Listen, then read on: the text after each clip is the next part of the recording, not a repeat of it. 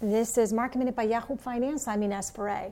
The markets are up today with communication services and technology stocks, which are leading the gains. Apple is up more than 5% today ahead of its big unveiling event this week. Amazon is up more than 5% ahead of its Amazon Prime Day, which starts tomorrow and goes on through Wednesday. Facebook is up about 5%. Microsoft also gaining up more than 3%. For more market minute news, head to yahoofinance.com.